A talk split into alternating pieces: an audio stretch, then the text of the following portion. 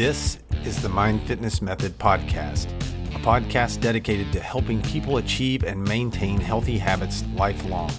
Our focus is on the most important aspect of health and fitness, the mental game. Join me, Dr. Eric Aiken, as I explore topics on motivation, perspective, goal setting, and more. All right, welcome to the 38th episode of the Mind Fitness Method podcast. And in this one, I'm going to be talking about how to stop being a slacker when it comes to being lean. And the hardest part about overcoming your inner slacker is the very beginning when you are just getting started. It's like, you know, when you're in high school or in college and you're facing a big test and there's a lot of material. It's going to be one of the harder tests that you're going to take. And you're looking at all this material and you're thinking, uh, I really don't want to get into this. And so you put it off and you keep putting it off and you really don't end up doing anything about preparing until really the last minute, you know, and sometimes you do it too last minute where you don't do well enough. And sometimes you do it, get into it early enough that you can perform well on the test. But as you're preparing, here's the interesting thing as you start preparing and cutting through that information for a test, you start to realize, you know, this this wasn't as bad as I thought. If I had just gotten started earlier, you know, why didn't why did I think this was going to be so painful? Once you get into it, you know. But that that's the problem. That's something. It's a it's a phenomenon of our psyche called uh, it's called hyperbolic discounting. You know, we we we can't really appreciate things that are in the distant future. And so if you know that you're going to reap a lot of health benefits from doing something now, it's it's really hard to use that as motivation. People don't get motivated by things like that. But if you are going to overcome your inner slacker, what you have to do is find a way. The key to the whole thing to eliminating the inner slacker is to learn to derive pleasure from the processes that you have to see to every day that will make you lean and fit. That's it's as simple as that. But there's a science to this, and everybody wants to do a kind of touchy feely talk about how to to take pleasure in in your processes, but uh, that that doesn't work for me. I, I like things that I know for sure will work, and that there is some method to the madness behind it. And so one thing to think about is, you know, you are what you do habitually. If you want to be a writer, for example, then you start writing. You write every a little bit every day. And eventually things start to change in your mind. If you decided you want to be a writer and you started writing for an hour a day every single day, over a little bit of time, your self-identity starts to change the way that you see yourself and you start to be, see yourself as a writer. And so similarly, if you want to become someone who is a healthy habit person, an exerciser or a fitness fanatic or however it is you want to look at this, well then what you have to do is begin to do the things that those people do every day, or at least most days. And as you do it, it will have this effect on your self-identity. But you have to do it long enough for that to take hold. If you don't really have, the longer that you do it, the more that you become personally invested in things. And just think back in your life anything that you had to pay a lot of money for. Maybe your first car. Maybe it was a really tough girlfriend, who knows. But you found you were more committed to that thing, whatever it was, the more money and time that you put into it. And so that's the problem though. People check out on their diet and their exercise before they can really become invested in it. But getting back to the, the point at hand, you have to you have to learn how to derive some pleasure from all of this. And there is a way to do it. It is in how you set your goals. Most people pick things like SMART goals, which is good, using the SMART goal tactics, uh, but it's not enough. Your goals have to be set in a way that it's like a gamified system because just think how you feel when you play a game. You don't ever get, it's not common to feel stressed out by a game. In fact, it's very pleasurable to play games. And if you're someone who's likes to, who likes to play video games, or if you like to play games on your phone, uh, then you know that experience. It feels good to play games, and you become much more strategic. And when you face obstacles in games, then you start to, um, you don't give up. That's the last thing you want to do. You start to think outside the box. You you become more resourceful. You get more focused, and you get more committed uh, so that you can overcome whatever that obstacle is. In the end, all of it is deriving pleasure for you. So it's critical how you set up your goals so that you get pleasure from the process. Otherwise, you're going to give up. If you just write down a date that is a deadline for you and a target weight that you want to weigh, you will not continue with that. There is no emotion in that. There's no significant game to it. It's not stratified over time. There's not, you know, incremental levels of difficulty in that. And there's no one to compete with too. Some people really uh, do well uh, competing with others.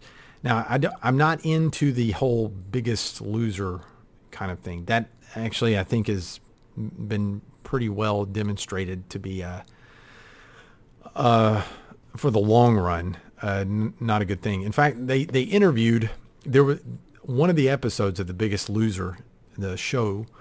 There was a actually obesity scientist that was one of the contestants, and after she was on the show, six years later, she did interviews with the other contestants on the show, and she found that all but one of them had regained the weight. Most of them had regained more than they ever lost. And she also found that um, not only that, but their metabolism was still suppressed. They still burned fewer calories per hour at rest uh, than they did before they started this whole biggest loser thing. And so what they're doing on that show, they're taking very extreme measures. They're putting them on severe calorie restriction. They're working them out intensely when they really haven't been working out at all and it nothing about what they do. It's a show. It is for entertainment, and they need to produce results in a fairly short amount of time. And so there's nothing that they are really doing on that show that would be sustainable for most people. And this was borne out in this particular scientist's research on those contestants. Overall, I kind of feel like it was a bad thing for those people uh, uh, in the long run. So what you want is an incremental system, a gamified system of goals, one that evokes positive emotions for you, makes it more, you know, something where you're drawn in, like like on a, in a good movie. And the thing about a good movie is if your movie gets interrupted, something gets in the way, like in life, uh, you're trying to take care of your health, you're trying to create some new habits, you, you get started with all that, and then you have a parent that gets sick, you have to go take care of them or it's vacation time. You have to go uh, and prepare for all that. That's going to interrupt your schedule. Or it's the holidays that come up. Or you have marital difficulties. It's, it's a number of things that come up all the time. Or you get sick, you get injured, and your, your routine gets interrupted. Then you have to have a system for getting back into that. And if you have a proper system of goals, it's very easy. You want to get right back into that, that good movie. You know, you, you like to pick up back into a good movie uh, if you have to stop it for whatever reason. And if your goals are set up that way, where they create these positive emotions, then it's very easy to get back into your your routine. It's all about how you think in the end. It if I had to pick which is more important, is it the diet or the exercise? It would be neither. It's it's your thinking first. And there's a lot of science to this now. over the last, particularly the last 20 years, but for sure the last 40 years. For example, self-efficacy training has been shown to dramatically improve the ability for people to lose weight long term and to feel uh, more confident in their ability to sustain those efforts. But but if I had to pick between diet and exercise, I would say diet is what is going to make you lose weight uh, the most. And uh, there's, you know, like I said, self-efficacy training on diet uh, produced probably the best results in the long run. But I don't have to pick. This isn't a world where I have to pick one or the other. And so let me tell you, the broader view on this is that exercise is critical to anyone's success at not only losing weight and keeping the weight off long term, but also to really being healthy and to actually having more happiness in life. There's a exercise is what they call a, a keystone habit. Keystone habits are not like normal habits. They are they're different. They have more effects in more parts of your life when you uh, when you establish a keystone habit. Here's an example besides exercise of a keystone habit is making your bed in the morning. They've found that people who make their bed in the morning, not only do they sleep better because they have a made up bed every day, but they also are better at managing their finances. They're less likely to be overdrawn at the bank. They're more prompt uh, with making meeting times. It makes them more conscientious of time. And so that one habit of making your bed in the morning seems to have multiple pervasive uh, effects on your life that are all beneficial. Exercise similarly has multiple effects. It can reduce your depression. It can give you more moods of levity and happiness. It will uh, preserve your memory.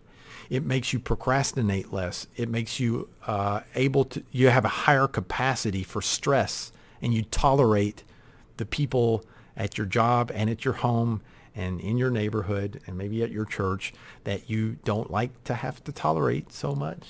Uh, you can tolerate them a lot better if you're exercising regularly. It makes you feel more confident and uh, a better sex life. And it has, it, it also increases your willpower. It, makes you more able to stick with an eating uh, regimen. And so it also burn increases the amount of calories that you burn every day. Uh, and exercise accounts for 20 to 30 percent of your calories burned for the day, depending on how intensely and how long you exercise. And so there are, it's probably the one key, hab, keystone habit that has the most positive effects in your life.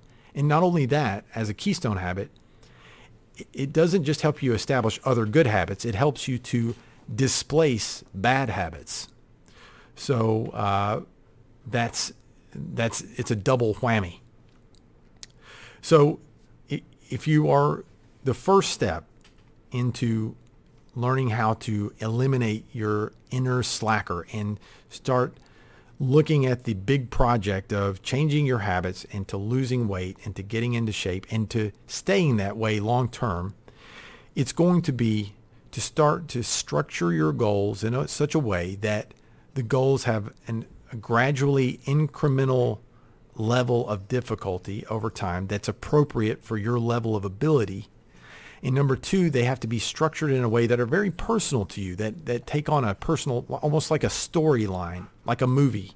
And that they also, that they will um, in, evoke positive emotions in you so that you can have a win every day. If you just set a date and a and a goal weight, you can't be happy until you reach that goal date, uh, that goal weight.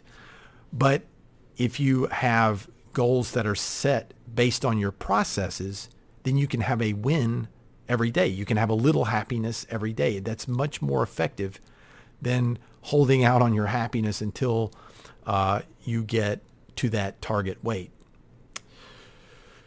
I hope you found this helpful, and um, we're going to be trying to have more people on the show nowadays. Uh, the last uh, episode, I interviewed someone. You may check that out. Uh, interviewed a former Marine and actually a federal police officer uh, who um, uh, has recently participated in the uh, Goggins Challenge. And if you don't know who David Goggins is, you definitely need to look that up. He's got a book out called um, Can't Hurt Me. And right now that book has about 51,000 reviews with a five-star rating on Amazon. Definitely one you might want to check out. Uh, the only uh, one-star ratings I hear uh, about the book is because there's a lot of foul language. I mean, he's a he's a military guy. You know, he was a Navy SEAL, but he was also trained with the uh, Rangers and uh, the the paratroopers and all this. He's like one of the most trained uh, warriors that the United States has ever had. And he's done some incredible things in terms of just physical ability in his life. He holds the world record for most pull-ups in one day. Is I think is over 7,000 pull-ups in a single day. Definitely a book worth your read. But, and in fact, ultimately, it is my goal to have David Goggins as a guest on this podcast. That's a, I'm just going to make that claim right now. That is a goal for my, for me, maybe in this year, if I'm lucky. Until then, remember it is your brain that maintains the change.